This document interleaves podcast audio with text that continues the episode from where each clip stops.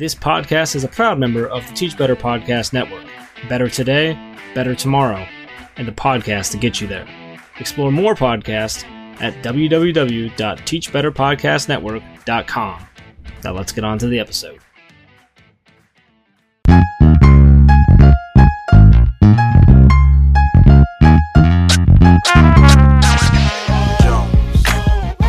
Welcome to the Big Ed Idea Podcast, a podcast for those looking to change the world through education.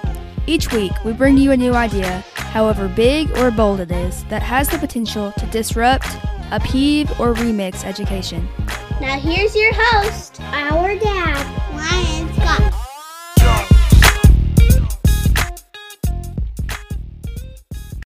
Welcome to season two, episode one of the Big Ed Idea Podcast. Um, I, it goes without saying, but this is absolutely crazy nuts that um, the Big Ed Idea Podcast is back for season two. Um, this whole thing just started with, on, honestly, this just started with an idea, and I took the good, uh, I took the advice of a good friend, and I just did it. And it's so cool that here we are starting off season two.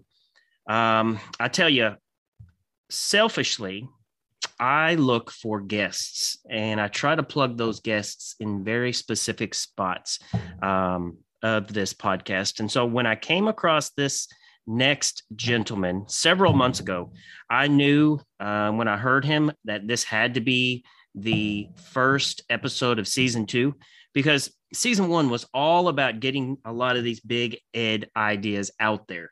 Um, you know, we all have great ideas, but sometimes it's hard to get those ideas into action. And so it, I'm super excited to welcome a guy today that kind of has some ideas of how we can get things actually rolling when we have that idea. And so, without further ado, I'm going to welcome Dr. John B.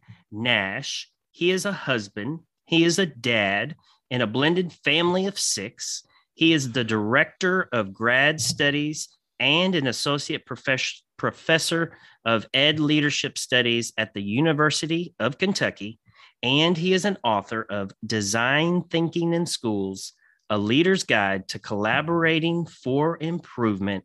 And so, without further ado, Dr. John, thank you for being on the Big Ed Idea podcast. Hey, Ryan, thank you so much. I'm looking forward to a great conversation. So, um, do you normally do you go by Dr. John? Do you go by John? Do you go by Dr. Nash? What what do most people call you? I'm uh, I'm pretty relaxed about the whole thing. I'm I uh, I just go by John. Perfect. I remember the first time after I got my first job as a as an assistant professor, and I called a, a district because I was late or something, and I I used my title for the first time, and I still remember I've, I was like weirded out about it. that was years and years and years ago. So yeah, John John is good. You know, I would imagine um, I would imagine that would be really weird. I know one of my goals is to get my doctorate as well, and um, you know I'll be Doctor Scott. Which every time I say it, I, am just going to think about like uh, Star Trek. So there you go. All right, my friend. So um, first off, again, I just want to thank you for being on the Big Ed Idea podcast. I had the pleasure of listening to you. Um, our school is involved in next gen leadership cohort out of um, the University of Kentucky, and, and they invited you to be a sp- speaker, I think maybe three months ago. And um, mm-hmm. loved your presentation. I knew I needed to get you, actually, I had to get you on the podcast. So thank you for agreeing to do this on a Sunday evening. Well, thanks for inviting me. It's a, it's a yeah, I'm excited. All right, man. So, um, first thing we always like to do is kind of just let's just find out what's going on at your house, what's going on at my house, and and then we'll go. Um, and so as I record this, um, it is the middle of December. It's almost Christmas. Um, this episode actually won't drop until January. Um, but as of right now at my house, um, this weekend has been all things Christmas. We went up to my parents' house, which is in beautiful Santa Claus, Indiana, um, which obviously is very Christmas themed all the time. So we um, went up there, went to this place called Candy Castle with my daughters, and then we went and saw Santa. Um, and then today, my wife and I did um, probably one of the things that I dislike the most, and that is shopping. We had to go to um, the city and we did some shopping for the girls and for the kids, and that ended up being like a six-hour marathon. not the not the most fun, but you know you you got to do what you got to do. So, That's Dr. right. John, what is going on at your house this weekend? Oh, this weekend. This weekend has been um, actually uh, well. You're people affiliated with school systems know that Friday was pretty much the last day of school for a lot of people. Amen. Yes. And it was so also for uh, the university. So uh, I attended commencement on Friday morning and got to see uh, a couple of my doctoral students walk across the stage with me, and I was honored to be able to put the doctoral hood over them, and Absolutely. um, just yeah, that feels really good to see the end of that uh, journey and new new doors open up for them as they go through that, and then. Uh, Saturday and, and today has just been um, my my wife and I, who's also a professor, realizing that the semester has come to an end and we've actually reclaimed some of our time. So we saw one of the granddaughters last night, and then we've been making just plans for how the the week's going to unfold as we roll into Saturday for the 25th. Yeah. I don't know, you know, I don't know what it's like up in higher academia, but I know the folks here at the at the uh, secondary level, high school level, um, we needed this break. And I'll tell you, um, I'm recording this podcast and I'm doing nothing else educationally related until the new year. Like I'm taking the next two weeks off and I'm just checking out. Well, you're also, I mean, for all folks, I'm in uh, Fayette County, uh, it's which, um, middle of the state, but you're in Western Kentucky. We're a week out of that devastation, and Oh there's counties out there. You're safe, I take it, and uh, your your your students and your family's safe. But it's um, the the wake of that still, you know, on everybody's mind. you know we uh actually we so where i teach i teach about 30 minutes south of where i live but the school is about 30 minutes north of where like dawson springs area that was completely leveled um one of my teachers he actually lost seven members of his family um we had several teachers yeah i know we had several teachers whose families lost everything um, another one of our teachers lost a really good friend so yeah it is it is directly affected our school community and so yeah these next two weeks um, it's going to be it's going to be good for us mentally um, physically spiritually all of that kind of stuff Yeah. so Sure. Yep. So um, I tell you, one of the things that, and I and I would gather you probably believe the same thing, but tr- I'm a true believer in connections before content, and so I try to model that on this podcast, um, just to find out a little bit more about who John is. You get to find out who Ryan is, and then it just makes for a better conversation. So. This next thing that I'd like to do, I've got two questions going to ask, and just to try to dig down to who John is, um, Mhm. outside of academia. So, John, my first question Do you have a morning routine at work? Yeah, I think I do. I think I do. That's funny. Um, and as an educator, you know too, but it's different maybe in higher ed, but it's a different stripe of, uh, but the pandemic has created different routines. So uh, when you started to say morning routine, I had it nailed. And then you said at work, I said, well, wait, where do I, where do I go to work? And uh, I'm, I'm sitting in where I go to work every day. Um, I don't want to plug any uh, company's particular um, uh, smart device, but I have one here on my desk uh, made by a company that begins with the letter A. And I ask it once in a while how many days it's been since Mar- uh, March 13th, 2020, which was the Friday the 13th we all went into Yeah, lockdown. that's right. And that voice comes back, and I checked it a couple of days. It's like 647 days Wow. uh, something like this crazy so um what you know my routine well i yeah i usually uh, i have a routine I, I hit the kitchen after getting up and getting dressed uh, i've already had a coffee and but i'll usually i will make lately i've been making a uh, i make a tea in this uh, uh, a, a, tea mug that I have from uh, Cost uh, from uh, World Market. It's an infuser, and I put a, a Tazo Energizer tea in there, there and one go. Splenda, and I pour some hot water over that, and I walk that out to the backyard because my office is above a garage. Oh, cool! Um, and um, I'll I'll stick it on this uh, hot plate here to keep it hot while I sip it, and then I, I begin my day. So that's kind of the routine I can I okay. have lately. Okay. Yeah. The older I get, the more like I need my routines to stay sane. Um, my routine, we uh, went back full time. Well, the beginning of the year, def- just full time. So we've been in the building pretty much all all year. Um, mm-hmm. But I get to school every morning by five thirty. Um, I do a morning workout, then I get dressed at school, and it, it's it's funny how routine I am. I walk in my office, turn on my speaker, sit down, plug my phone in, turn on some music, whatever I'm feeling that day, which lately has been um, lately has been Avett Brothers or um, some type of folk folksy stuff. Um, mm-hmm and then I sit down, start answering emails, and yep, that's my that's my morning routine. Yeah, well, actually, now that you mention it, prior to having that tea, and after the first coffee, my wife and I do hit the road. We we walk about four kilometers every morning through uh, a neighborhood here in Lexington.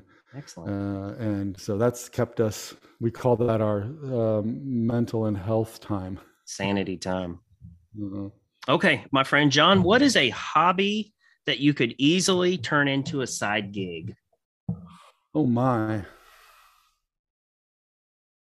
Well, uh, since uh, I just thought of this the other day, since about I don't know around the fall of 2019, I've been because a and th- that coffee that I have every morning is actually an it's an espresso. It's like a cappuccino we have every morning for, because of a, a, cappuccino machine that made it into the house. Um, I've been baking biscotti uh, and because then we have a biscotti and a and a, and a cappuccino every morning because uh, we dip it in there and it's delicious. And I haven't stopped making it because we just can't stand not having it. And then this just yesterday, actually, you said what I did for the weekend. I did. I ba- I cooked four batches, four four batches of biscotti that we're sending out as gifts this year, and it's a, this was a pistachio cranberry biscotti um, and it's pretty tasty. I had it today. It sounds very um, tasty. Now, I'm not saying I'm going to become a baker, but it is something that's like I play a little guitar. No, I can't be a musician. Like what else do I do? Like I, I, sit on the computer all day. I'm not going to be a computer guy. But you know, maybe maybe one day, I, yeah, have I could bake biscotti for a living. I don't know. There you go. Yeah. You could be a barista and have biscottis. There you go. Sounds great. All right, my friend. What questions do you have for me? That's good. Um, so, what's the most unusual thing you've ever eaten? Most unusual thing I have ever eaten. I so didn't I, listen to all 50 episodes. I was worried you got asked that already. No, no, you haven't. Um, so, so probably the weirdest thing that I've ever eaten was escargot, um, mm-hmm. which was absolutely gross. Like I can eat pretty much anything. There's not really anything I don't like. Um, I love sushi. I love raw stuff. But man, mm. escargot was I've never had that. Um, I had I had the good fortune to travel overseas some uh, in the last 10 years and was particularly with another colleague of mine who used to be at UK, he's now at University of Denver, um, Jason Richardson. You might maybe you've run across him, I don't know. But um, we kind of had a little contest to see who could eat weird stuff. but when we were in China, uh, we ate. I ate. I ate a scorpion that was oh, cooked oh, wow. for me by a guy, and it just it is really like cool, crunchy something or other. Yeah, but dang, yeah. Um, let's see. Uh, and then you know what I was thinking is that uh, what I value more as I get older, although even when you're younger too, but is good sleep. I mean, just sleeping well just seems really important. And and then I thought about well, how do we all have these our our sleep routines configured and things like this? And I ran across this question, and I thought this is fits, but I'm curious. Um, so Ryan, how many pillows do you sleep with? Oh, two. Two. I've got to have a, a really soft one and then a really hard one. Like the really hard one is the base layer, and then the soft one is the top layer. Um, my wife, okay, so I'm going to get personal. My wife has said that I have started snoring, and Mhm. I don't know why. I haven't gained any weight. It could be the pillows. Who knows? Could just be the company I keep. I don't know. Yeah. So do they these these pillows they serve a purpose then you have one does one thing and one does the other. Absolutely, very functional. Um, why do you put the soft one? You said wait, the hard one goes down first. Yep, yep. And then you have the soft one. That's Yep. interesting. I have two. I think I do it a little bit different. I have the sort of the down pillow is underneath the more sort of I have this cool pillow that's sort of chopped foam filled, and that one seems that one, but that one stays cold. I love to flip it because don't you love it? Yeah. Oh, for real? Yes. On the face. Yes. Yeah. So, yeah. So yeah, I don't know. Good. Yeah. Good to know. All right, man. So now, uh, John, that I know a little bit more about you, you know a little bit more about me. Um, now let's start digging into the meat. Um, let's start getting into this education space because I know you know quite a bit about it. Um, and, and I'm super excited to kind of get to, you know, the idea tonight. And so before we do that though, um, everybody, so this past week, Friday night, I took two of my high school students um, I took them out to eat. Um, I always make this deal with some of our high school kids that other people don't think are going to graduate. And so I always talk to these kids and I always tell them, hey, when you are done, I will take you out for Chinese food. And so this particular kid got through all of his graduation requirements um, this past week. And so to celebrate, we went and ate Chinese and then we went and watched the new Spider Man. Um, and so it, it got me thinking about origin stories. Okay. I'm a big, big Marvel guy. Um, I'm a big superhero guy. Um, and so everybody's got an, the Ten Rings. yeah, that, that was really good. yeah. That was Yeah, really just good. that. That was Yeah. really good. Um, so everybody's got an origin story. Um, people that have listened to this podcast, you know, maybe you've heard my origin story. Um, definitely not a linear line to education. So I'm really interested in how how did John Nash get into education? It's a great question. I think, well, you know, my my bachelor's degree is in developmental psych. Oh Um, I, I was always interested in I was interested in psychology. I was interested in, interested in kids and how and through human human how humans develop. Um, but I didn't I didn't train to become a teacher. So it's kind of I guess I have a circuitous path to educational leadership. It's like how dare you uh, prepare school principals when you you know. But uh, but I've been in the school system, and then um, I I actually entered this sort of being in schools through special education, and I was a non-certified instructor in the Salt Lake City School District in a severely multiply handicapped classroom, uh, both uh, middle school and elementary school. And and through that, I became really interested in special ed, and I went and I did a master's degree in special ed, uh, focusing on uh, school to work transition for yeah. students with special needs. Um, and it was out of that that I started to think about what I wanted to do. Uh, and I had good mentors in that program, and they said you should go go pursue a doctorate. And it was either going to be in educa- uh, educational leadership or it was probably going to be in special ed. And I took an ed leadership route, um, and uh, went to the University of Wisconsin, and got my PhD there. And then and yeah, it's it's interesting how pathways just sort of evolve. But um, because I had a, a non-traditional route through education, and I hadn't been certified to be a principal, I didn't really have a superintendent route available to me through a doctorate. So um, my professors looked at me and said, "Well, you're you're qualified to go be a professor." and so, and um, almost I you know so so I did, and uh, I've I've been doing that. I was at the I was a an assistant professor at the University of Texas El Paso. I lived on the U.S. Mexico border for six years. Um, taught there, worked through Mexico and in the and on the borderlands, and fascinating time and a great Absolutely. enriching time to be thinking about uh, schools and education. And then um, uh, I uh, I left uh, that work to go back home. I'm from uh, I'm from the Bay Area, San Francisco Bay Area, and I grew up. Uh, I was born in Palo Alto and grew up in that area. So I got a job at Stanford University as a research social research scientist to directing, helping direct a lab called the Stanford Learning Lab, looking at ways to integrate technology into um, into the undergraduate curriculum at Stanford. Um, and interestingly enough, the uh, this ties to my current work. My my my my bosses there were um, uh, Larry Friedlander, Larry Leifer, and Sheri Sheppard. And um, Larry Leifer was one of the uh, future co-founders of the D School at Stanford. Yeah. And so, basically, working there for six years, I got a sort of an informal master's in design thinking and learned all about the way that uh, that kind of thinking goes. Um, that influenced me when I came back into uh, into uh, professor world.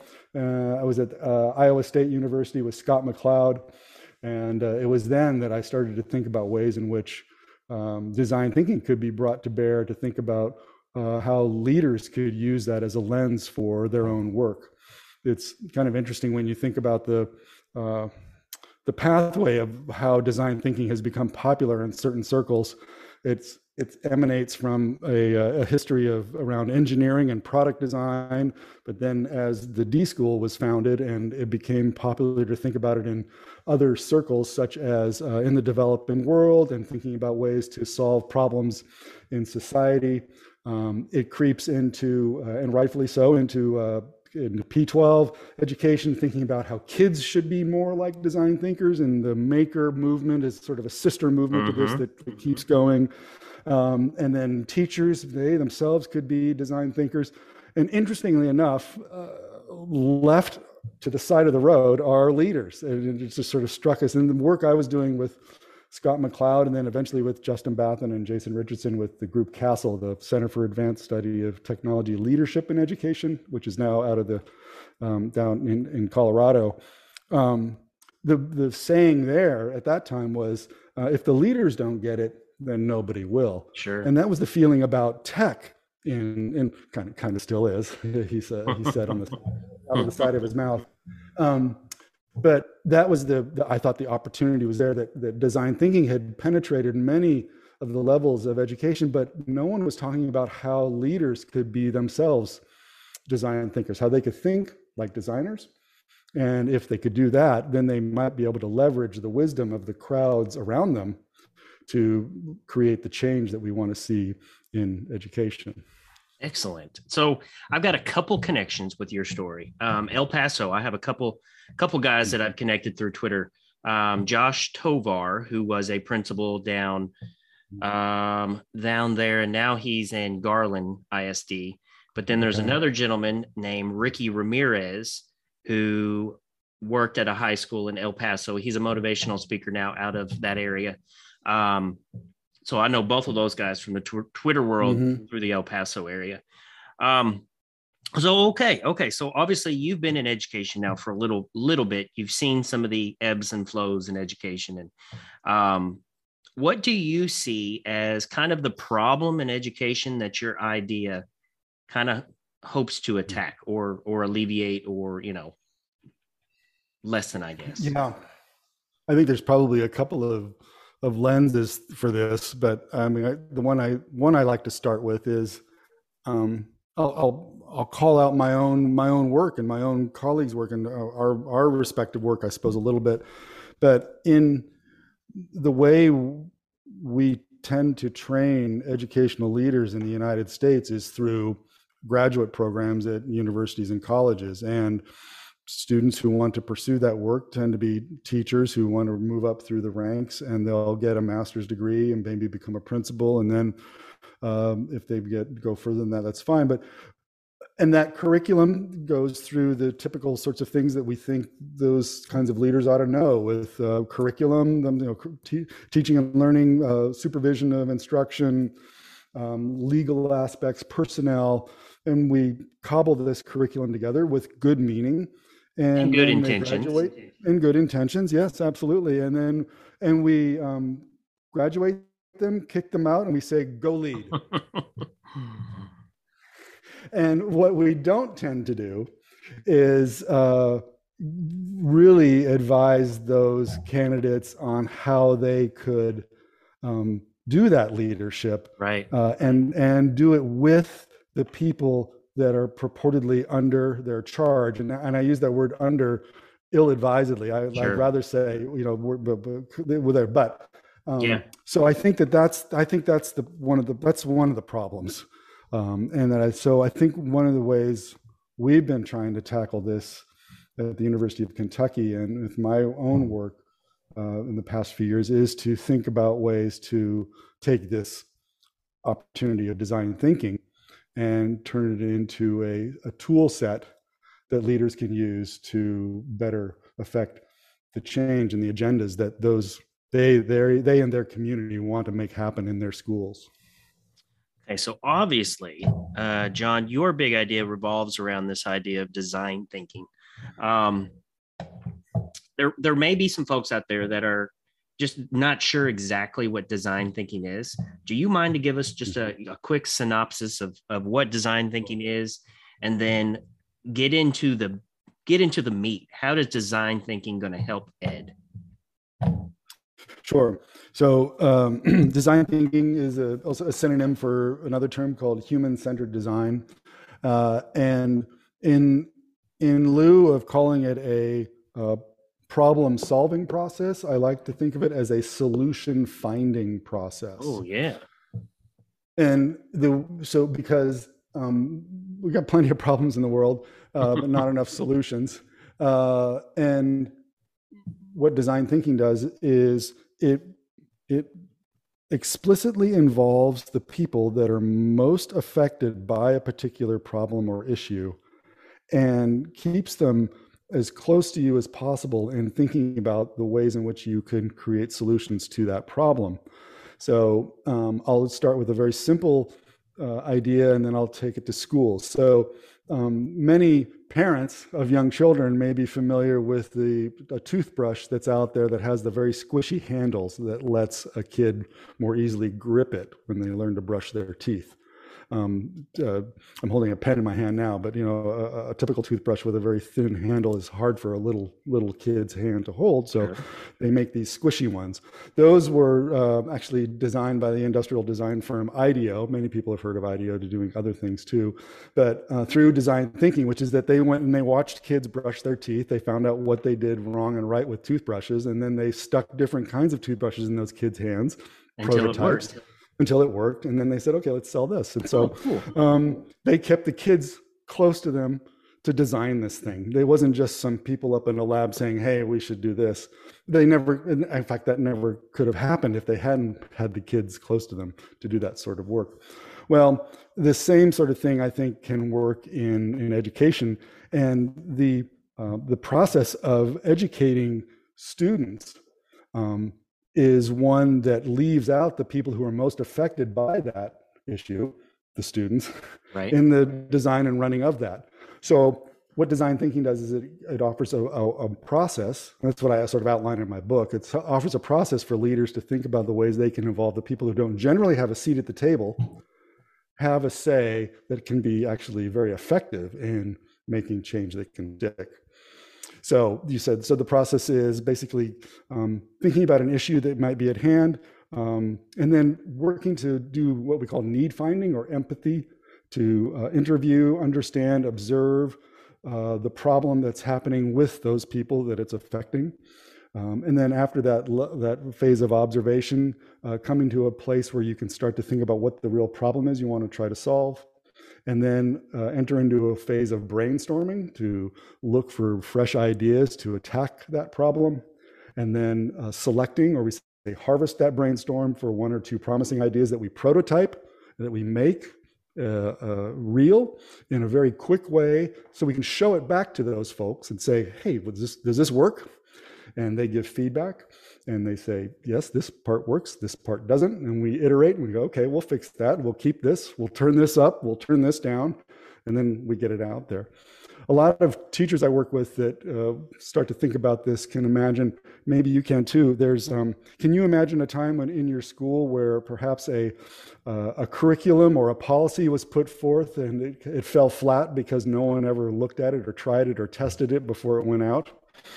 That's a prime example where that, that never come on now john that never happens in education no. everything's perfect the first time out yeah. of the box Don't know about that. So um, the idea is that it gives you a safe space to, um, what do we say, fail fast to succeed sooner. So uh, if we can get something out there where it's uh, it doesn't cost anything to to wreck it before it gets live, we save time, money, people, what have you. That's exactly right. Um, I'm a big. Uh, I've been listening to quite a bit of Brene Brown's podcasts lately, Dare Lead, and um, she she made a comment that we spend too much time on the problem. No, no, too much time on the solution and not enough time sometimes on the problem. Like, what is the actual problem behind it? And and what I'm what I'm hearing you say is that a lot in this process, design thinking, you're really getting to the root of before you can find the solution, you got to find the root. And I, and that's what I'm kind of hearing you say. Yes. Yeah. You have to uh, you have to understand the unmet needs. Yeah. I mean, there's just there's a host of unmet needs, and what what school leaders tend to do, and and as I mentioned at the outset here, is like uh, preparation programs could be more thoughtful about this. I think is that um, they're put into a position where uh, when a problem arises, the the the the thinking moves to what's already either on the shelf that can be sold to me by a vendor or what the other school district is doing. Yeah. And then we'll just lift that and go. And and that's that's fine up to a point but most school districts most schools while they all sort of look the same and have the same physical plan and infrastructure they they're running on all very different unmet needs and each needs its own attention and so what i'm suggesting actually means a little extra work but Yeah, the yeah. back end effects are much uh, greater when you put in this effort to really understand what people need and then meet them at that point of need. That's exactly right. I was listening, and I can't remember the name of the podcast, but there was a there was a guest, and he was talking, and it might have been Charles Williams. Um, he's out of the Chicago area. He runs um, a podcast. I can't remember his name, but he was talking about scalability and how um, an idea that might work really well in my school, um, somebody latches onto that that idea and then tries to scale it to all these other schools and and then they wonder why it's not working. Well what you're saying is the problems that are in that school um, are very unique to that school and if we don't take the time to like you're saying dig down to the root cause of it um, it can't i mean it, it just can't be scalable. Right. Or they're just or they're just unique enough. And this is the Yeah. problem is that because you can be lulled into a sense of uh, safety and thinking you can use other solutions because things look on the surface quite similar, but it doesn't take a lot of difference for you to get to a point where you really need to be thoughtful about what your kids need, what your community needs, what their interests are, and then design at that point. Okay. So, do you happen to have maybe maybe an example of what this might look like? Um, you know, I'm at the high school level. So, you know, say we have an issue that has arisen in our high school. Um, maybe and maybe you have some some ideas that you can pull out of or a bank of ideas. Like like give me an example of when this might have been used, say at a high school or at any level, really. Mm-hmm. Um, actually, a colleague of mine and I, we just have a chapter out in a new book coming out on design thinking where we uh, examined our own efforts to work with a high school to think about redesigning the bell schedule, uh, which Okay. is not a trivial. No, not at the high school level. Yeah. I found A that out of, uh, quickly. yeah, did you really? Well, I spent 12 years in elementary, and then I went to be so from a elementary principal to an, a high school assistant principal. Um, yeah, like those bells. That is, people take their bills seriously. Yeah. And so, um, so we were, we worked with a, a high school to think about how the, and the, the fancy term for this is day pattern. Um, Mhm. but how, how, how you might uh, reorganize the day pattern based upon the needs, the unique needs of this particular high school and these kids and these teachers. Um, and so to go about that, you, you couldn't, you wouldn't dare just start to prototype bell schedules one day and start to see how things go. And so what we did is we had the, uh, the a group of teachers and educators and parents um, all uh, teamed up with students in the school to go interview all a lot of other students in the school about firstly what their lives are like what they're trying to achieve and then more specifically what is it about the day pattern and the schedule when do you get to school what do you want to study this particular school at the time didn't have an advisory period mm-hmm. they were mm-hmm. thinking maybe that was something they were interested in doing but they didn't know how might that how would that fit in and when would right. you do it and so um, after uh, over a hundred interviews were done, uh, students interviewing students, teachers interviewing students, teachers interviewing teachers. Um, this we took this data and put it all out on sticky notes and got it out and looked at it for patterns on where there might be an opportunity to make a difference in the day pattern. Maybe certain classes only needed, um, I don't know, um, 20 minutes and others probably deserve 60 minutes. And so, um, so the students um, who were part of the team uh, actually prototyped using um, using skits at the site-based decision-making meeting to show what they thought the effects of a good day pattern would do. Yeah. And so yeah. what they did is instead of because uh, what's interesting, Ryan, is that when you want to think about doing something really innovative with a school schedule, um, the second you just put something innovative that looks like a school schedule on paper, and it might be the most radical uh, school schedule change you've ever seen in your life. At the end of the day, it still just looks like a grid on a piece of paper. Sure. I can't really tell it's how awesome it is from the old one to the new one because it's just it's just numbers and things. Yeah. Just numbers and slots and boxes. So what the kids did is they were able to imagine with foresight that if we had a day pattern that did these sort of things that we thought would be beneficial and that the teachers agreed, they did a skit about what the outcomes would be as a result of behaving like that or having a school year like that with that schedule. They talked about how they love their subjects now and how they were able to get in touch with their teachers. And they and this was portrayed in a way that the site-based decision-making council could say, oh, we get where you're going with this. Yeah. Um, we'll let you, we're going to let you run with this. And so then uh, at this particular school, they were able to actually uh, suspend the bell schedule. So a school of say 1500 kids, they took 300 kids, peeled them off and put them on this prototype schedule and ran it for a day to see what it would be like to have kids move around on these different schedules. And some teachers volunteered to teach their courses differently that day while the other school went about its own business. And no, nobody, there were no bells, and nobody ran away, nobody died, no, nothing bad happened. And the, uh, the, the school journalism club followed the kids around, did person in the street interviews in the corridors. How's this going? Interviewed them afterwards. And they were able to say at the end of the day, yes, there's parts of this that really work for us, and we're going to we're going to start to do some of this. And the funny thing is, is that after they decided to run with some of this, um, and they actually suspended the bell schedule. This is a public high school in Kentucky that was not, you know, large urban high school. Um, the principal started to get phone calls from other schools in the city and the state, even some some private schools so from well-to-do communities, saying, "Hey, we want to get rid of bells. How'd you guys yeah. do that? How did you yeah. get rid of bells? We want we want that." And the, the answer, a little tongue in cheek, was go interview 200 kids. Sure. Sure. But but because they, you know what they wanted? They wanted the off the shelf solution. Yeah.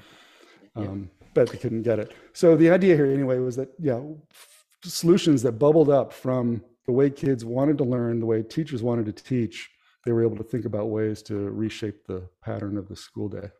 No, I, what I really, what I really like about that is, um, it kind of kind of goes into this this idea we we need our students to be graduating with more critical thinking than ever before um, but are we really giving them the opportunities to develop that critical thinking skills um, and what i like about this um, design thinking process is you know i think we could all sit down and probably come up with 20 problems in our schools and probably if we sat down and thought of those 20 problems, we would think of 20 solutions. But what I like about this, it flips it on its head and it takes it to the people that the problems actually, you know, um, affect. And so you know, if we get these students at the table, if we get these teachers at the table, lo and behold, if we get our parents at the table and we sit down and we come up with some of these solutions, um, I see these solutions. How do I say this? Other than they just last, like, like they're they're going to be lasting solutions because people have came up with it. I guess. Right. Yeah, it's like the Heath brothers say. It's it's sticky, right? Yeah. They're, they're, they're, they're, the ideas are a little stickier. Absolutely. The, the other thing that's interesting, and, and maybe it was a part of the the session that you were in earlier this year, but I've been thinking a lot about ways in which uh, a design thinking approach can be very useful for teachers, even right at the classroom level, as they think about what are the unmet needs of the students across their uh, across their day in all of those sections and all of those periods, because each kid is um, receiving that curriculum at their own pace and speed it's sort of like the sticky note I had during the pandemic up on my monitor says, you know, everybody's going through something. And um, but we're we've become a little bit standardized in the way we treat a body sure. of kids uh, that it's hard to miss that. And so I've been thinking about this idea about there are lots of touch points we say during the day, but these touch points can become ouch points. You drop the T, and then all of a sudden, all these things that a kid goes through uh, can be uh, accidental ouch points. And so it's uh, it's important, I think, for us to also think about how we can introduce a little bit more empathy uh, in the daily process, wherein we can learn a little bit more. The more we know about a kid's life um, outside of school, the more we can be sensitive to the way in which they are receiving the instruction that they're that they're that they're getting. Yeah, that touches on a something that I'm really starting to learn about. Um, so for the longest time i always called it learned helplessness and i was convinced that there was a, a, a, silent pandemic in our schools of learned helplessness and i've really started to rephrase that as learned hopelessness um, i've really got into this um, concept of pedagogy before psycho pedago- sorry psychology before pedagogy um, mm. that sometimes we spend so much time on the content and sometimes on the um, the standards that we forget about the the psychology that is absolutely needed for these kids to learn and i and i love what you're talking about there these touch points um, these are those times during the day where the teachers can interact at a personal level with their students and what i'm hearing about this design thinking is teachers could do that to try to get increased buy-in, increased in, increased engagement, um, increased. Um, you know, I know at the high school level, at least at my high school, we're having a, a slew of kids that just aren't aren't working. They're not turning in homework. They're not you know we and we say a lot of it is because maybe the maybe the content isn't relevant um, or maybe they haven't built a relationship with the teacher yet um, right. but what i'm hearing you say is if if a teacher would take this idea of design thinking, let's interview those students. Let's find out why the students aren't turning in the homework. And then let's figure out from the students what can we do to increase. Yeah. Yeah, uh, there, there's a uh, an author Don Norman. He wrote the book called The Psychology of Everyday Things, and he's also done a lot of work on uh, design of just yeah uh, of everyday objects. But he talks about how um, uh, well, have you ever walked up to a door that you thought you should push, but it's actually pull? Yesterday. Yeah. yeah. So that's very annoying, and that's not your fault. That's that designer's fault. And what what's what's missing there is some level of empathy of understanding why uh, a user of a door or a user of a curriculum or a student would be having a problem. He has this great uh, this sort of metaphor. I guess is it is it well thinks about a thirty foot plank. Uh, let's say it's three feet wide and thirty feet long it's a sturdy piece of wood, and you put it on the floor. You ask someone to walk across it, not one problem. Now, if I put that plank still, very stiff, three feet wide, 30 feet long, and I put it 10 feet in the air, I ask you to walk across it. You might do that. You might be a little trepidatious. You might look to the sides, but you'll walk across it. Same plank. I take that same thing, I put it 100 feet in the air, and I ask you to walk across it. It's all a whole new ball game but it's the same plank. Absolutely. I'm not asking you to do anything different. if you think about that as what's going on in a kid's mind when a lesson's being presented, and the lesson is the 30 foot plank that's three Yeah. feet wide, and Yeah. some kids walk right across it, and that same plank, it feels like it's hundred feet in the air. Yeah. And that's, and you're wondering, right? You're saying to yourself, well, what is it? Is it they're not, they don't have a relationship? We don't know. Well, the bar is fairly low to find out. You just have to ask the kid. That's exactly right. No, you are exactly right, my friend. And we forget about that. Like just take the time. If if you if you have a kid, if you have a kid that's not turning in your work, don't assume anything. Sit them down and say, "Hey, why aren't you turning in the work?" Yeah. How's everything going at home? You know, and because a lot of those touch points, maybe prior to school, what happens, you know, did you sleep last night? Did you eat this morning? How was the bus? How did you get to school? Everything went fine? No. Or they turned into ouch points. They were, they didn't eat. They didn't sleep well. Um, they're nervous. There was a, there's a substitute in math and they weren't very kind to me and I don't get math. Um, you know, there could be spillover effects uh, it's it's it's it might not even be you or your lesson or what's going on in your classroom. I would say um, probably in my day, probably ninety percent of my day is is is um, working with behavior, and I and I've got to say that is my number one favorite thing to do is to talk with students that are in my office for a write up or whatever because that gives me the opportunity kind of like you're saying to dig down to the why um, i'm a uh, i don't know if you've heard of dr ross Greene with the he uh, developed the proactive and collaborative solutions approach to behavior I don't um, think I know that work. he Yeah. wrote uh he wrote the book the explosive child and lost at school something like that yeah um, he talks a lot about that empathizing and then um, talking about the unmet needs unmet skills that of the behaviors and stuff but Yeah. i see it all kind of in the same realm as what you're talking about um, this design thinking It Mhm. essentially it's it's a very relationship driven way to make a decision Yeah. And so what's interesting, Ryan, is when we work with schools to advise them on putting together panels of students that they might interview uh, or or be a part of a design team, um, we we always recommend that the students be selected from the edges, or as it were. So the, the so that you don't go and the and the knee jerk reaction. I think it's getting better now, but you know, ten years ago, when a- when a superintendent or a principal would have a panel, it was all the all the honor students, and they say, "I've got student voice," and like, well, mm, very homogenous Yes, but um, when you when you have students who are um, on the margins, uh, particularly on the other side of the margin, where maybe you have students who uh, you have you know children in school who themselves have children, um, you have uh, those that are not coming to school, or they have jobs during the day or at night, or they're supporting their other whatever it is that there's just sort of off that uh, typical high end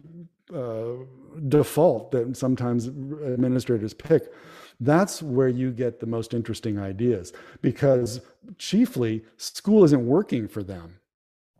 But if you ask them, they will tell you how school could work for them. You know, the interesting thing we found in this story I told you earlier about the large high school with the uh, redesigning the bell schedule is that um, there were about five different groups of uh, students who were interviewed by the teams. Five different teams went out, and some did talk to the college-bound kids, some talked to the career-bound kids, others talked to kids who were um, maybe at risk of dropping out. There were some other on special needs, some vocational, different ones um, where on a on if you asked someone sort of typically like what did you think those kids really believed they all believed one thing in common which is they they loved their teachers and they wanted to do well in school. It didn't matter who they were or what sort of labels had been Yeah. put upon them by society. They all wanted that same thing. And i think some people were surprised by that.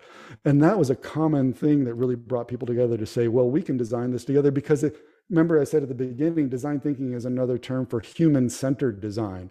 And so when you're able to get enough of sort of the human centeredness around what people are interested in doing and wanting and design for that then you tend to bring people together Love it. Love it. I think uh yeah, I really like this because it involves really two things that I love, love, love. Number one is relationships, and number two is big ideas. Um, and and often, and I alluded to this at the beginning, we all have these big ideas. Um, sometimes we're in environments that kind of um, stifle those ideas, or maybe sometimes we're in an environment that really encourages them. Um, but the thing that either helps or hurts those ideas is the process of how you go about, you know, getting to that idea. And what I like about yours, um, John, what your idea is, it's just, it's really taking an idea that is used in all kinds of other professions, design thinking, but then it it it puts it into education, and it involves something that, in my opinion, is at the core of education, and that's the relationship piece. Mm-hmm. So yeah. I really appreciate it. Really, really, really appreciate this idea. Um, I'm also reflecting, and you're talking about getting the the ideas of those on the fringes.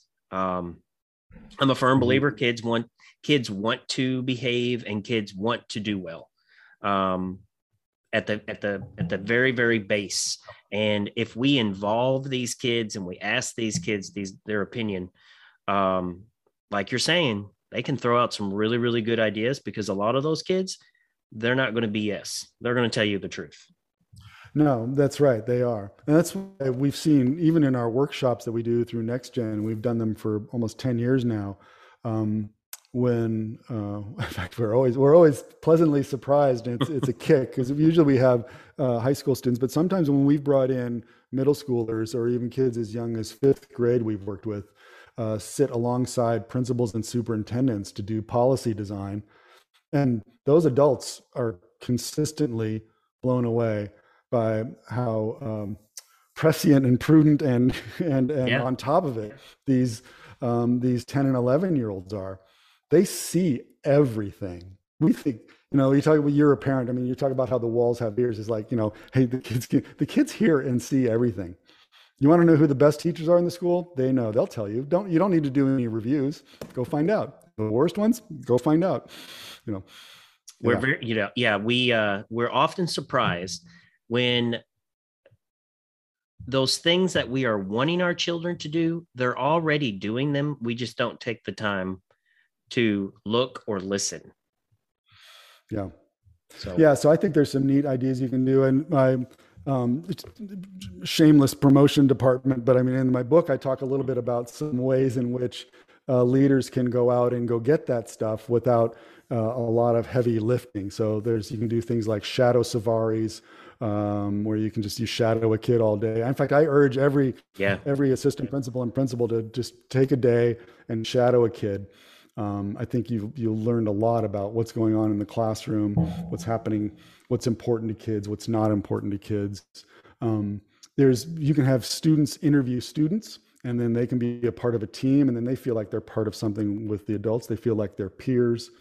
One of the interesting things that we see when schools uh, do this and do it well is that it imbues a sense of optimism in those that are going through it because they start to see traction on problems that have been long-standing and difficult to fix and the, they start to see a light to say oh there's a way out that's that's that can be pretty empowering particularly in in certain uh, uh, school cultures where it's been hard to get people excited yeah, I'll tell you, I'm actually um, this. I've got this idea, and it's probably what I'm going to do my uh, when I decide to do my doctoral.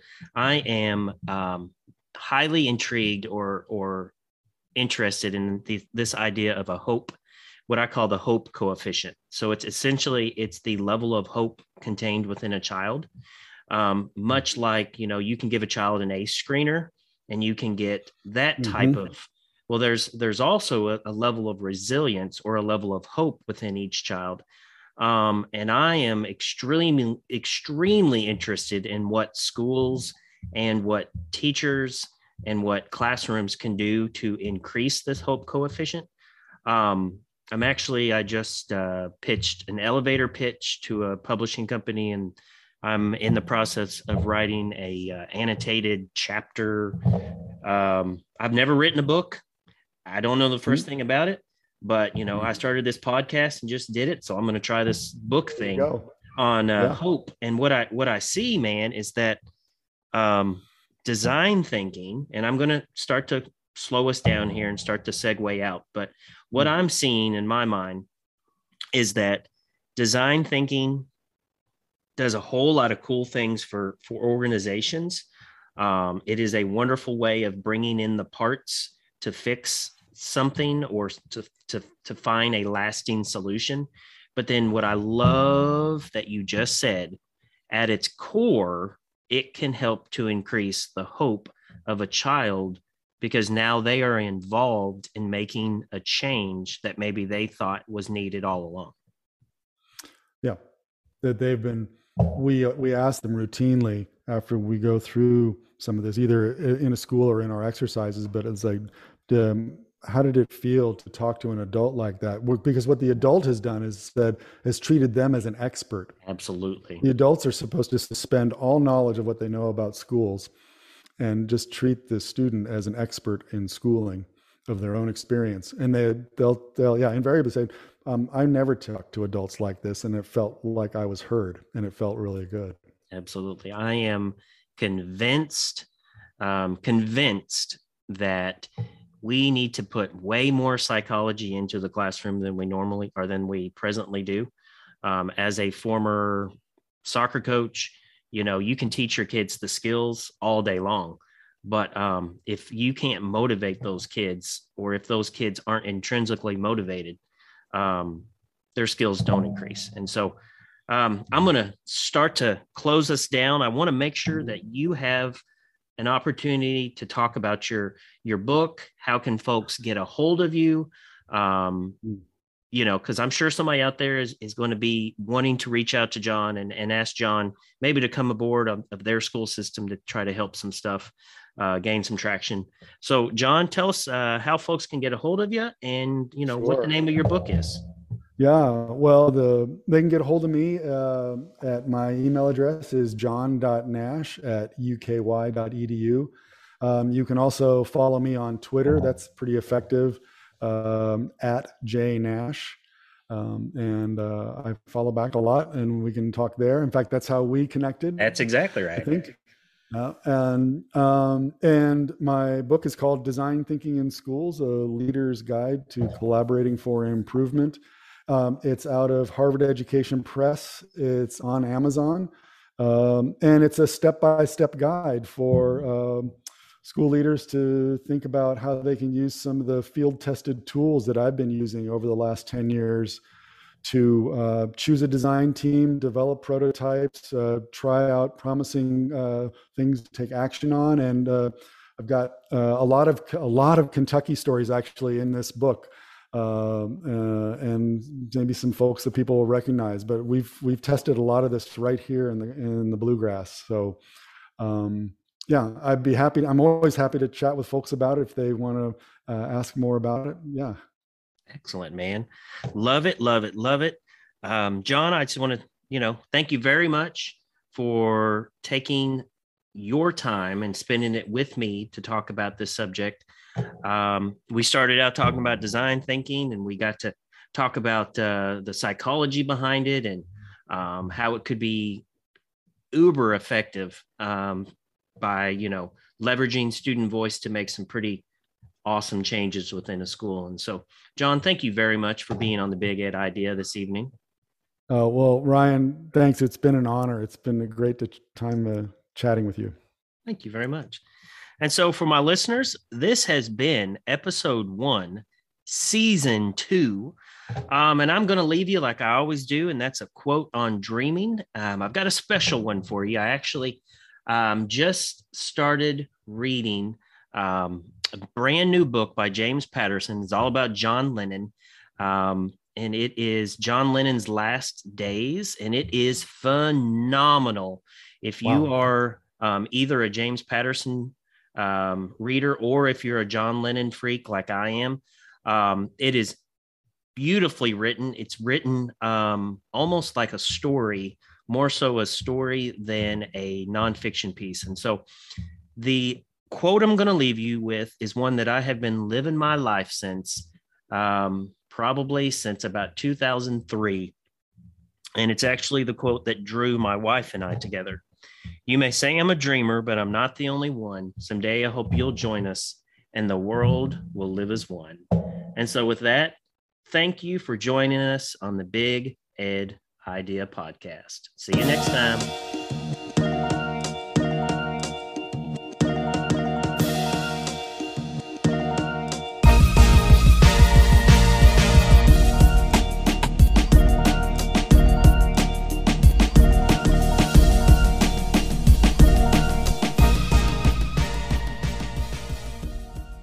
Thank you for hanging out with me here on the Big Ed Idea Podcast. My hope is that this would be a conversation, a meeting of the minds and a space for one person's vision to inspire the passions of another. However, none of this can happen without you. So, let's be change agents together and build a better future. Please subscribe or reach out to me on Twitter, Facebook, or Instagram. Come to the conversation with your passion, and together, let's build something awesome. Until next time, I'll see you in the funny paper.